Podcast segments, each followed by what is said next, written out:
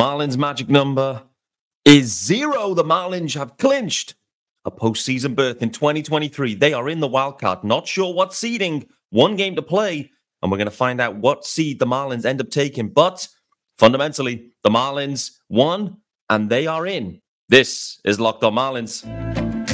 You are Locked On Marlins, your daily podcast on the Miami Marlins, part of the Locked On Podcast Network. Your team every day.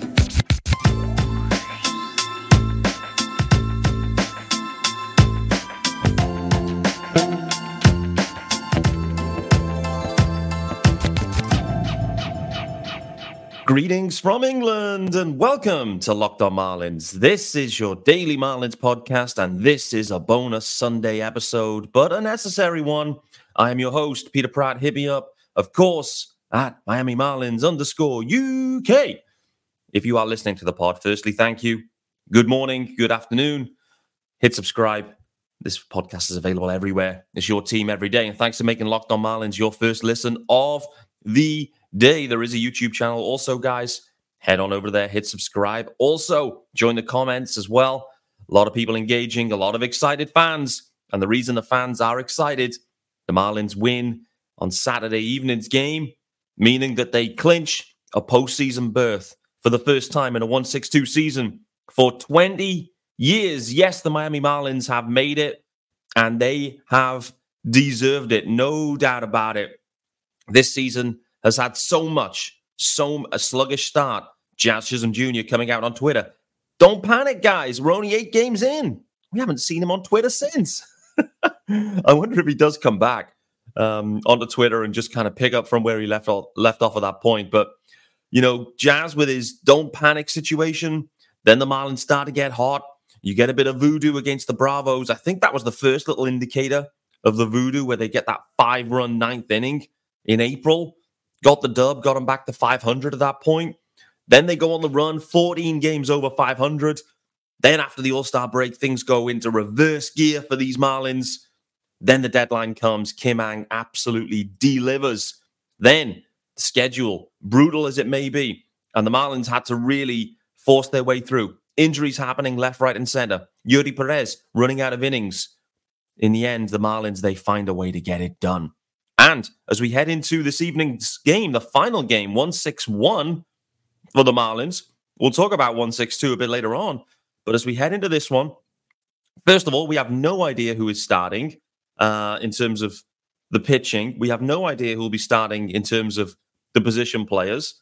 What we do know is that everyone was in high spirits yesterday evening. So there could be a few hangovers. I don't know. I don't know. Is everyone going to get absolutely loose considering there's like a huge game coming up on Tuesday? I don't know. I don't know. But either way, whatever works for you guys. But the Marlins are playing this evening. Everyone is playing at the same time. The Arizona Diamondbacks uh, equally playing. They are playing against the Astros. Uh, the Astros are now in uh, in terms of the postseason. So I'm interested to see just generally how this all plays out, which lineups are out there, you know, which backups are going. But if the Marlins win this evening against what will likely be probably a similar situation with the Pirates pitching wise, considering Mitch Keller is down, then the Marlins will actually be the five seed. They're going to be the fifth seed in the NL, meaning that on Tuesday, when they open up their wildcard series, it will be on the road in Philadelphia. Um, if they are to lose today, and also the Diamondbacks win, then the Marlins will be heading on the road, of course, but to Milwaukee. Felt like we've been looking at that Milwaukee series as the most likely one for some time. I did call it out last week to say, keep your eye on the Diamondbacks, though. I knew they had this tough finish with the Astros and the Astros playing for something. So if the Marlins kept winning, there was a chance they could overtake the Diamondbacks, and that could that could come into fruition right now. And you then, I mean, I talked about it on yesterday's pod and maybe the day before too. The Marlins have made it. They shouldn't just be thankful they've made it. They have earned it. They've deserved it. This team has been great. Um, and, and, and as, as someone that watches every single game and follows every single game, trust me, this Marlins team has been great in its own way. It isn't the type of greatness like the Atlanta Braves, where they are just blowing teams away. That kind of sexy offense where you're like putting up home run after home run after home run. No, this Marlins team is built different. It's built in a way where it's designed to try and keep games close and then never, it just never quits.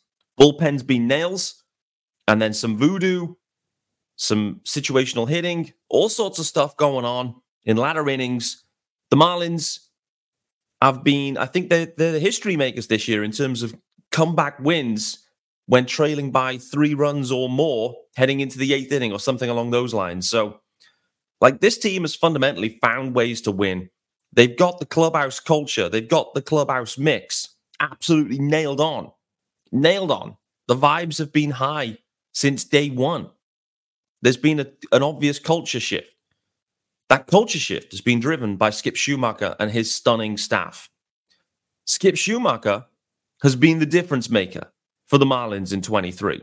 It's sometimes hard to measure things like this because clearly Skip Schumaker isn't out there on the field taking at bats or throwing any innings. But I I just can sense it. I can feel it. And you can see it after the game yesterday. Skip Schumaker has been the difference maker and his staff. It isn't just Skip, it is the staff also. Mel's always been a stud. We've known it. But offensively, it felt for years that the Marlins struggled offensively, making adjustments, finding ways to get the big hits in the big spots. And Brant Brown, boy oh boy, he leaves no stone unturned. Not a single stone unturned. These are the difference makers. This is the difference maker where you've got a staff around a group of players that are talented and they are able to find ways to extract extra performance. Guys are overperforming in parts. A lot of the guys you look and you go, Luis Arraez, career year. Soler, near to career year. Bryan De La Cruz, Jesus Sanchez, taking a step forward. Jazz Chisholm Jr., probably career year. Jake Burger, since he's arrived in Miami, career year. Josh Bell, since he's arrived in Miami, yeah, close to career year. Okay, not everyone can be uh, fully, fully fixed, I guess. I mean, but we have seen little, little kind of blitzes from from Jacob Stallings. But I think you got to also look at the backups as well and the type of impact these backups and bench players and role players have made. No greater. They already had Jon Berti in house anyway, but no greater than Garrett Hampson. Garrett Hampson. He's been a difference maker for this club. He's impacted the club. He plays in every position. I think it's it's only he hasn't pitched an inning and he hasn't caught an inning. Other than that, I think he's been everywhere else. Stunning, stunning kind of production they're able to get out of that. And let's not remember, let's not remember, let's not forget the trade to go and get Jonathan Davis. Jazz Chisholm Jr. goes down. They need a center fielder. Kim Ng somehow finds a way to get Jonathan Davis. He comes in and has a huge impact on this club too. Um, at the time when Jonathan Davis then goes down, you know that it, it, felt like a bit of a time where things started to kind of wobble a touch because his impact had been so great. And I was asking the question at that point, thinking as we head into 24, and with Jonathan Davis here looking immense defensively, by the way, in center field, with Jonathan Davis here looking so good in center field, do we legitimately consider whether Jazz Chisholm Jr. moves back to the infield? Maybe look to even fill a void at shortstop. Wait to see how this all plays out. And, you know, shortstop will be one of the main off-season priorities for the Marlins, clearly. But again, going back to this, the Marlins, the the guys have performed. Pitching wise, it's been a bit of a different story, but I think a lot of that is driven by a lot of the rule changes too, where particularly Sandy, who had a career year, obviously coming off a Cy Young campaign, you know, it was always likely he was going to go slightly backwards. Um, you know, just it, it feels unsustainable.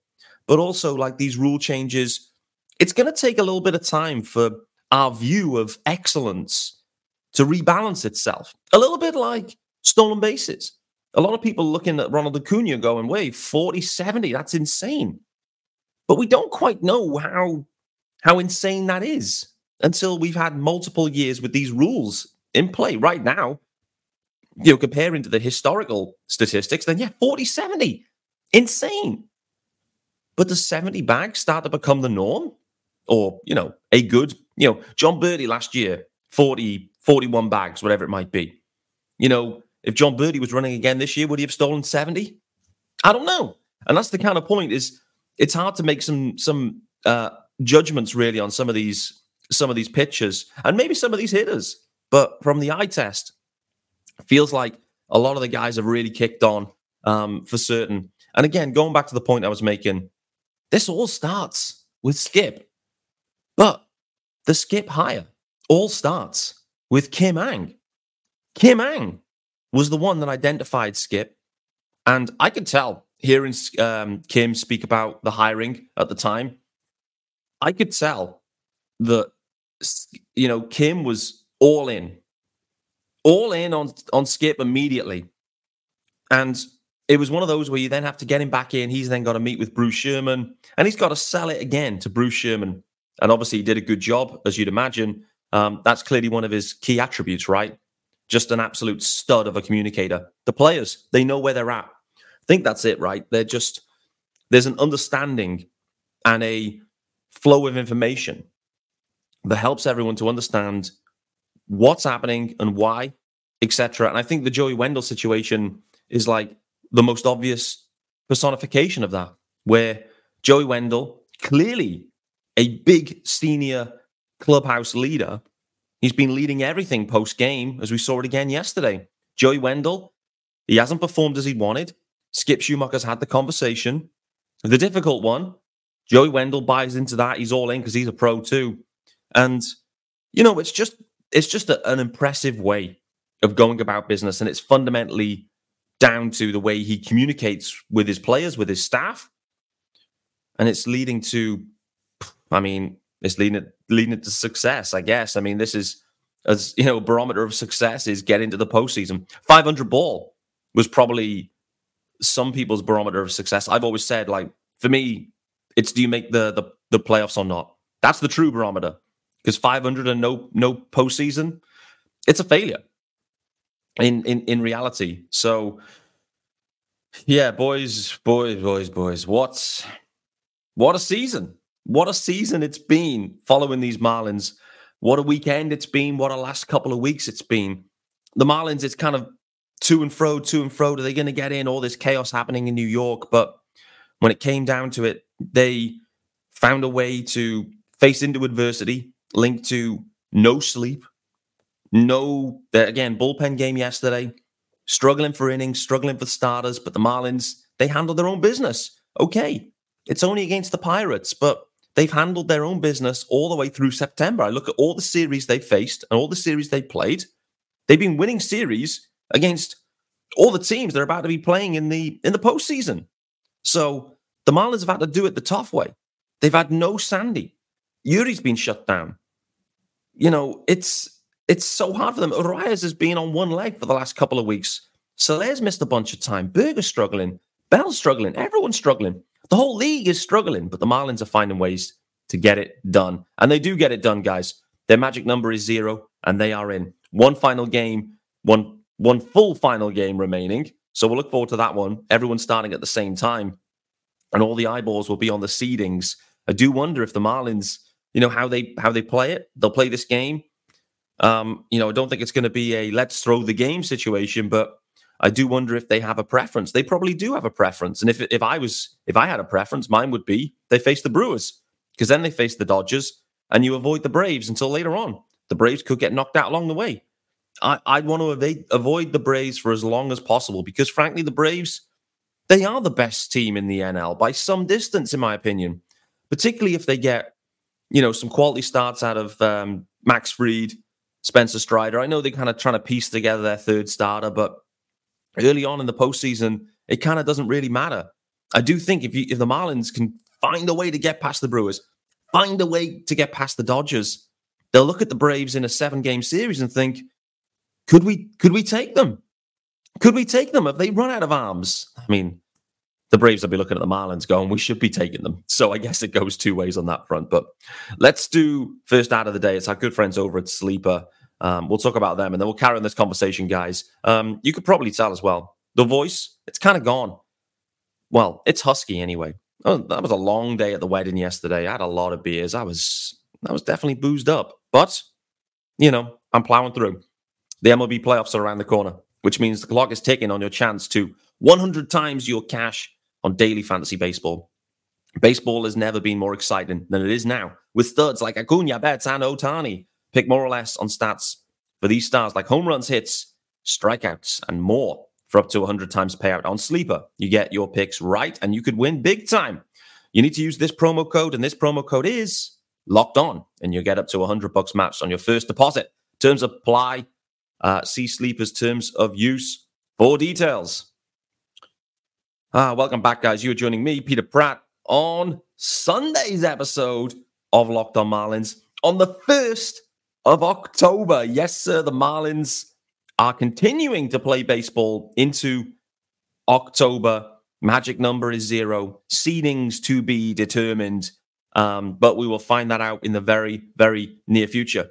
There's also some uncertainty around this New York game that's, you know, the Marlins are leading in, but there's some reporting by Bob Nightingale, Craig Mish, seemingly backing that up and no official statement around this. So, I mean, I'm always anxious to to go to Bob Nightingale for for any kind of clarity on any situation, but it appears that Bob uh, Bob is calling it out to say that the Major League Baseball have acknowledged that there's no reason for the Marlins to return back to New York. Um, there may still be a seeding requirement depending on how these games go, where this one game, this one result could flip the way the teams go. If the Marlins, you know, lose today, the Diamondbacks um, win today, then that one game, if the Marlins were to win it, I think they would then jump back up. But it sounds like this game isn't going to be played or it's not going to be continued because it doesn't affect the fact that the Marlins are in the postseason. And I think from a seeding perspective, well, what I think by the rule book anyway, the only way to actually handle this would be to roll this one back to the end of the eighth inning, which was the final completed inning, and the Marlins take an L.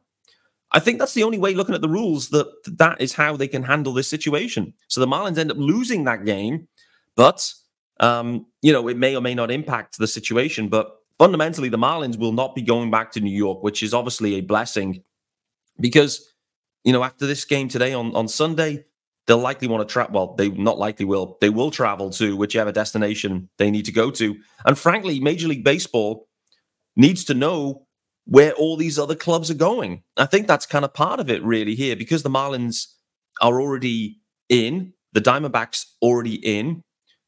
They need to give the clubs involved in this the best opportunity to prepare for the games. They can't have it where the Marlins then have to fly to New York, play a game in New York, the result could go one of two ways. Then means that not only the Marlins are impacted, but also the Diamondbacks, also the Phillies, also the Brewers, because they don't know who they're playing, they don't know who they're preparing for.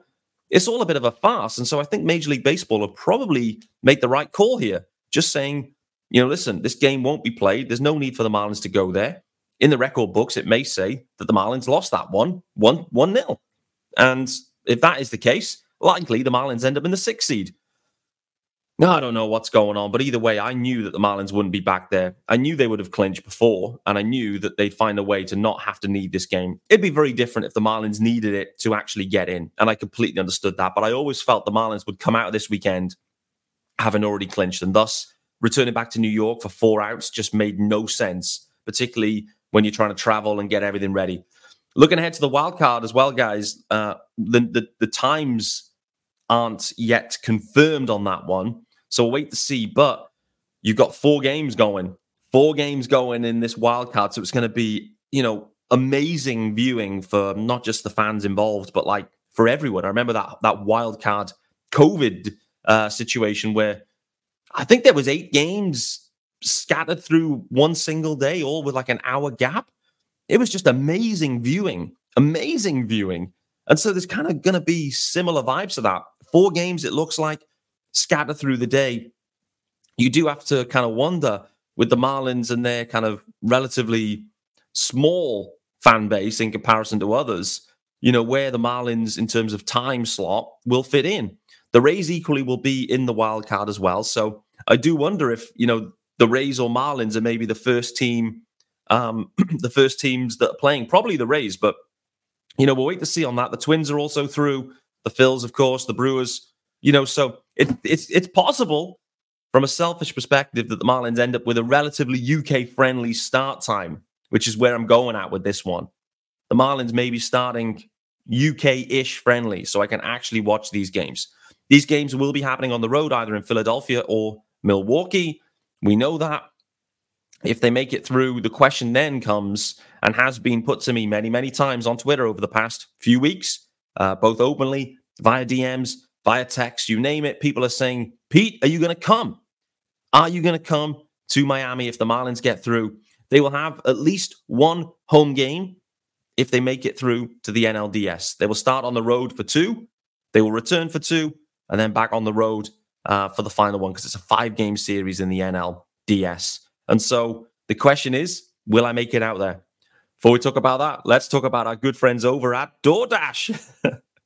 um, and guys, if you are looking and loving the convenience of getting what you want right to your door with DoorDash grocery delivery, you can stock up for the week or order last minute cravings conveniently. Um, if you've trusted, and probably many of you have, DoorDash to deliver your restaurant favorites, now you can get grocery delivery that actually delivers too. They have thousands of grocery stores to choose from. You'll find the best in your neighborhood and boost your local economy with each and every order. Want even more value? Want even more value? He asks. Well, you can save on all your grocery and restaurant favorites with zero dollar delivery uh, on all eligible orders with a Dash Pass membership. You can get 50% off your first DoorDash order up to $20 value when you use the code locked on MLB at checkout. Limited time offer, terms do apply. That's 50% off, up to 20 bucks, no minimum subtotal, and zero delivery fees on your first order when you download the DoorDash app in the App Store and enter the code locked on MLB. All right, you are joining myself, Peter Pratt, host of Locked On Marlins. Yes, a British host of Locked On Marlins. Doesn't matter. We're all, it's a global team, and global fan base and we are all celebrating the Marlins magic number down to zero. They are in. They needed to win, and they are in. One final topic for today. Bryan Hoeing didn't pitch yesterday. So I think Bryan Hoeing is going to be pitching today. I'm really intrigued to see how they how they kind of piece the pitching together. You know, Matt Moore, ideally, if they can get like an inning or two out of Matt Moore, would be great too. Um, you know, but it's going to be very intriguing. They're clearly not going to want to use any of their main studs. Um, but obviously had to use you know decent number of arms yesterday. So you know I, I think there's a decent shot you you get a, a good sprinkling of Johnny Cueto as well for a couple of innings here as well because I'm not convinced that Johnny Cueto is going to be utilized that much into the postseason and into this wild card series. He's definitely not going to be starting a game. So I do wonder if there's a little bit of Hoeing, a little bit of Matt Moore, a little bit of Johnny Cueto, um, just trying to piece it together maybe sprinkle in a bit of Jacob Stallings at the back end. Like, I mean, who knows? Who knows here? One thing I did want to call out, just on a milestone perspective, as you know, I have been I've been closely tracking the Jazz Chisholm Jr. season 40-40 tracker.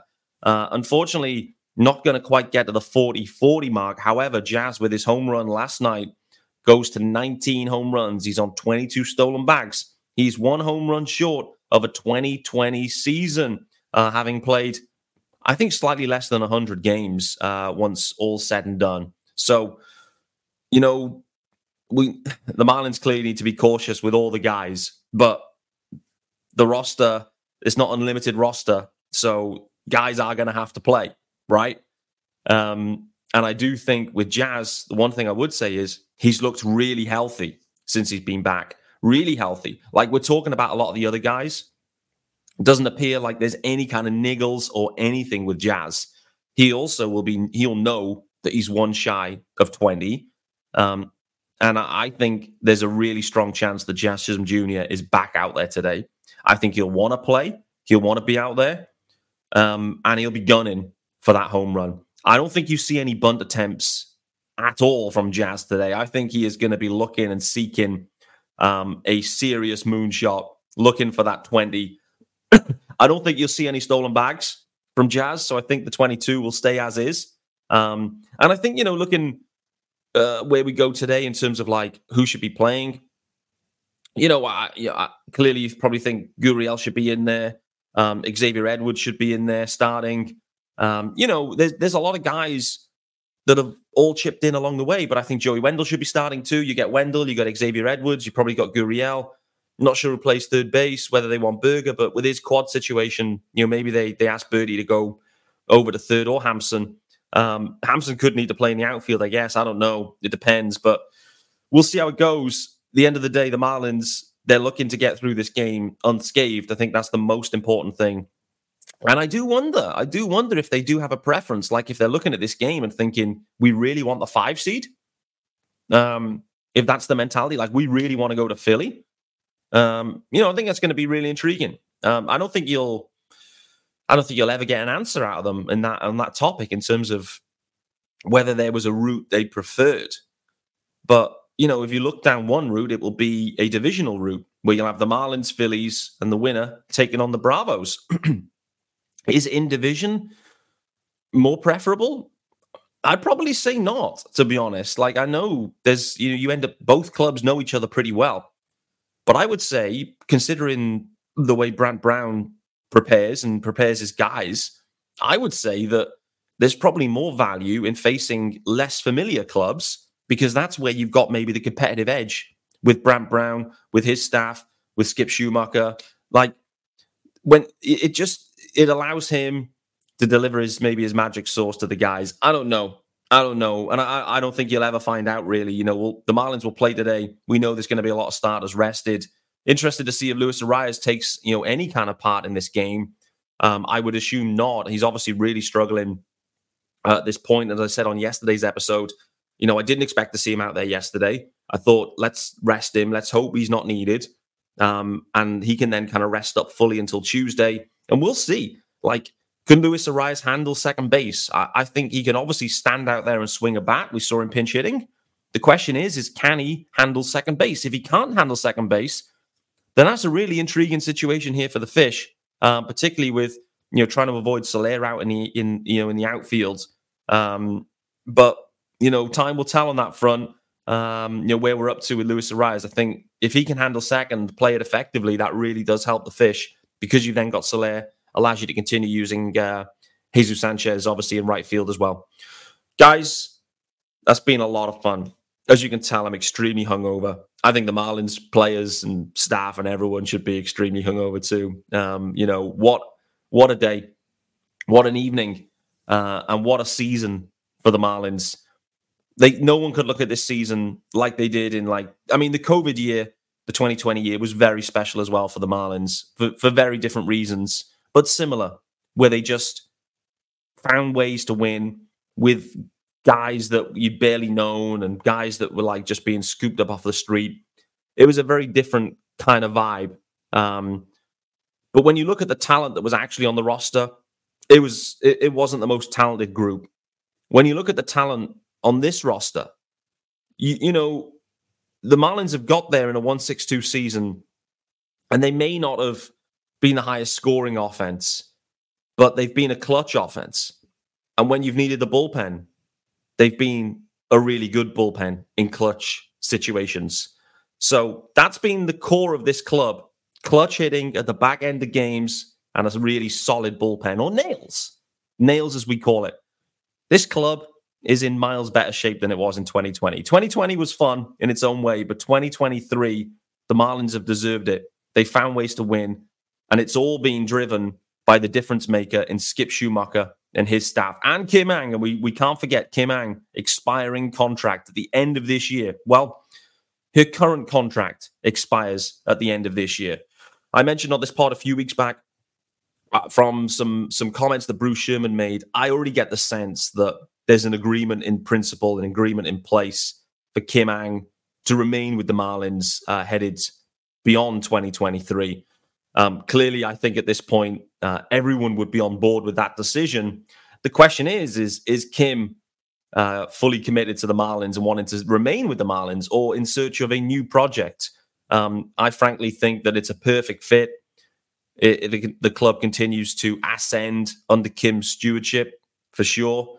It's a big off season coming. Some pieces to to fill. Obviously, every club's going to have pieces to fill. But coming off best regular season for 20 years, give or take, into the postseason, who knows how deep they go? Then, you know, clearly there's a lot of eyeballs going to be looking at Kim Ng and thinking, could she, could she impact our club in a different way?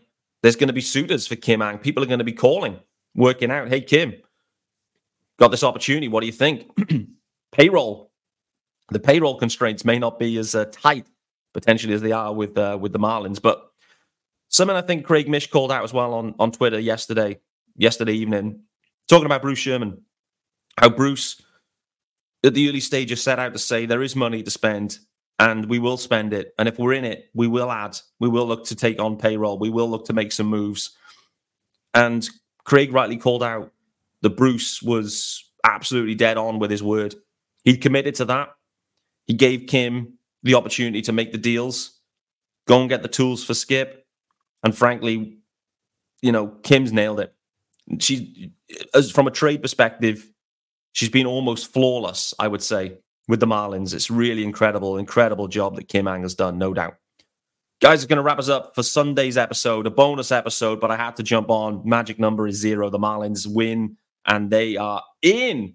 We'll wait to see what seed and what team they'll be facing off against on Tuesday's uh, wild card game one. We'll look forward to that one. We'll look forward to the timings as well. Hopefully, there's a UK friendly game or two sprinkled in. But the Marlins are in.